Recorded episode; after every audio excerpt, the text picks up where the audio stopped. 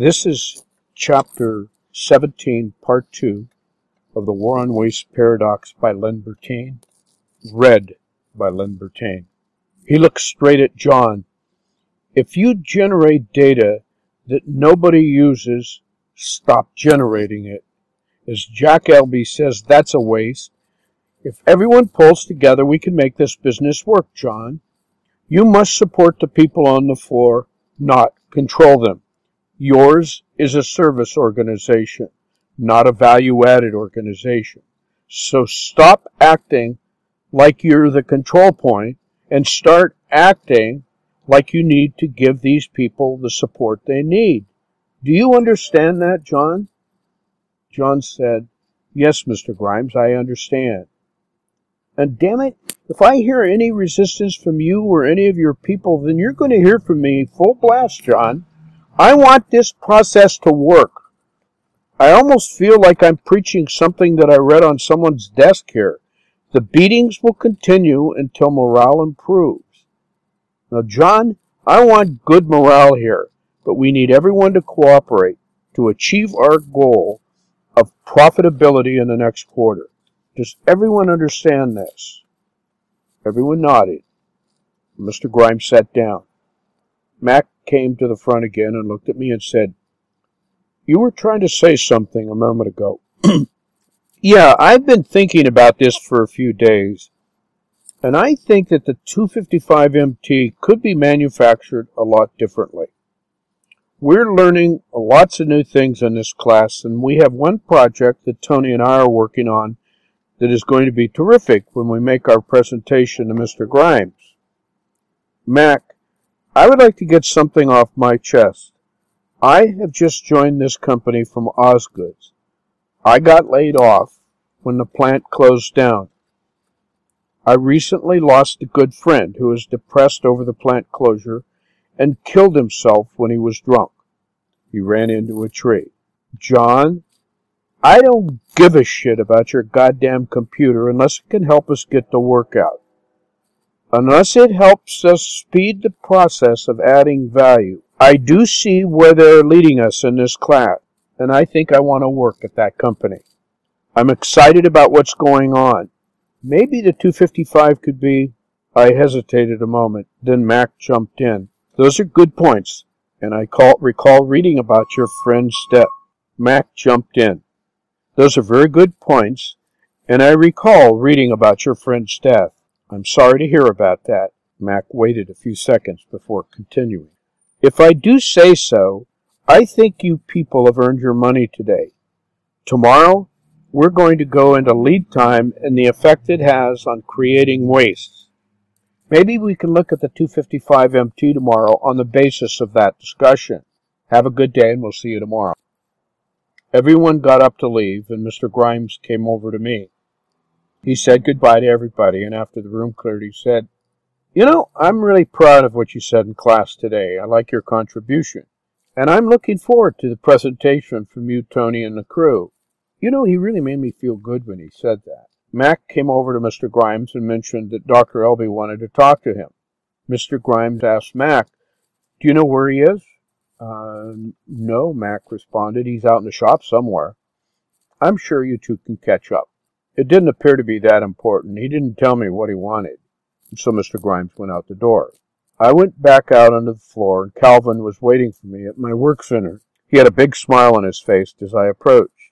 He said, You know, I just wanted to say that you spoke well in class today. I think you understand more of what Mac and Dr. Elby are saying than I do.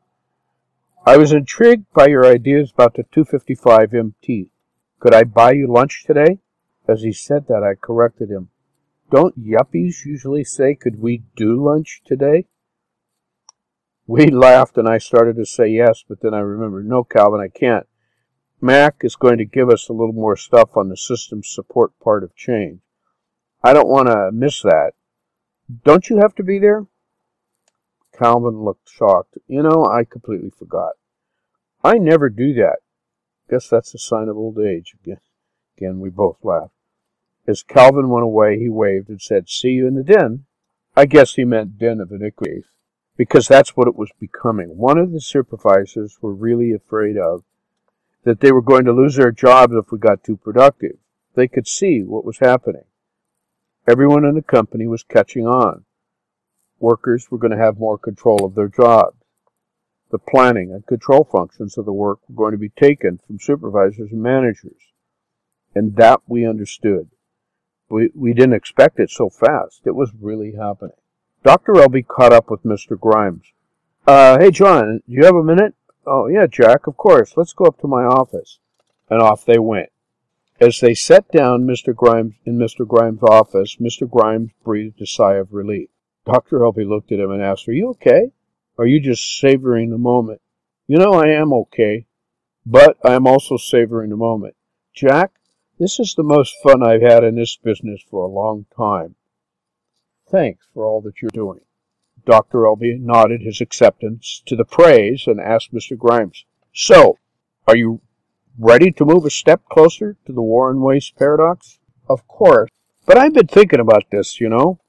Remember when you first walked in to talk to me, you mentioned that there were lots of nuggets of gold just waiting to be picked up off the shop floor, and I hadn't noticed them?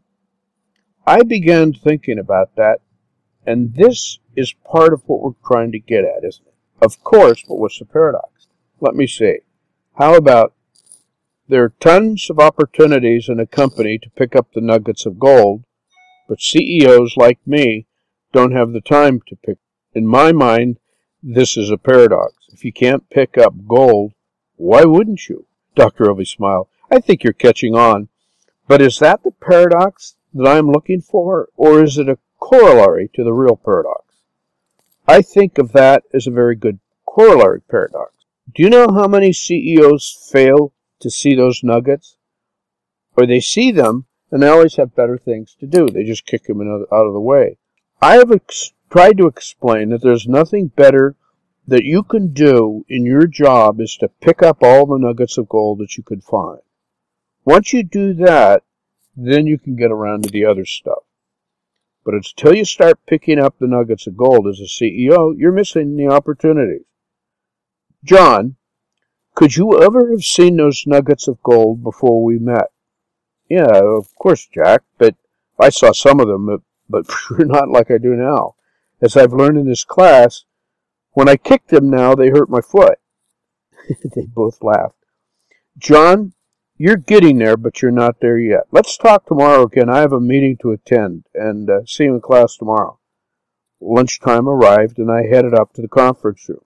Here I was going into a meeting with Calvin, Darth Vader, the man who closed Osgood's and who is now my compadre. He attended classes with me as a fellow student, and he didn't know any more about this than I did. In fact, he was now in my territory. Anything I could help him understand was a good thing. Mac came in. Dr. Elby was wrapping up another class, and Phil was working with one of the teams on the setup issue. Things were moving right along. As Mac called the meeting to order, he asked a group of questions. Do you think that Dr. Elby, Phil, and I could, first of all, teach you to understand all about WOW, and then have you, instead of us, go teach or facilitate the process. Do you think there would be more or less efficient to do this training? Jim smiled and got right into it. Yeah, I see what you're doing. You and Dr. Elby are trying to justify your consulting fees, now you're trying to convince us, right? Mac smiled at his response. Yes, in a way, I am justifying what we do and how we get paid. I believe it is the right way to start this process in a company, but I'm still interested in your opinion. Why should or shouldn't you guys or gals first be trained and then teach the others? I think this is a fair question to ask. Calvin seemed to like these kinds of questions. His hand went up as a signal of readiness, and he began. I have participated in train the trainer programs at General Motors. They seem to work quite well in a lot of programs. I think they work well when you're just training something like math or programming or something that is a specific skill. But there's something different about this training. I can almost see it, but he hesitated a moment and then excitedly he continued, Yeah, I see what it is. The training is messing with the organization, the work, and the jobs of everyone. If we were first instructed to learn the process and then transfer it to all the workers, we would probably be in the way. We would probably not like it because our jobs would be affected. I remember that Dr. Elby called it the fox watching the henhouse. If our jobs are going to change, we would not be so willing to encourage the process, and it will probably go much slower, if at all. Is that what you're looking for?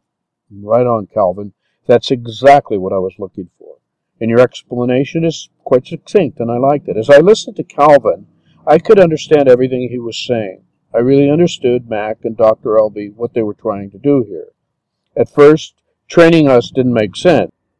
You have to train everybody in the company at the same time. That's the key. Then members of their team could train new people. Chris Snyder, the head of accounting, was really against any training that made his people more knowledgeable about what went on in the company. All the people in his department had complained that he tried to keep information for them. For Chris, knowledge was power, and boy did he love his power. As Mac finished speaking, Chris asked if he could say something. Mac acknowledged his request. By his body language, you could tell that Chris was ready to argue. Hey, look, Mac, I've worked other places, and I've been trained to be a good manager. I think that I have a lot of integrity and could teach the people in my group to do this stuff. At this point, he was interrupted by Calvin. Don't you see, Chris? Mac isn't saying that we wouldn't be training just the people in our own department. We would be training people in other departments as well. It would be just like the WOW training that we're getting. You would have people from the shop floor, from engineering, from the dock, and from all over the company.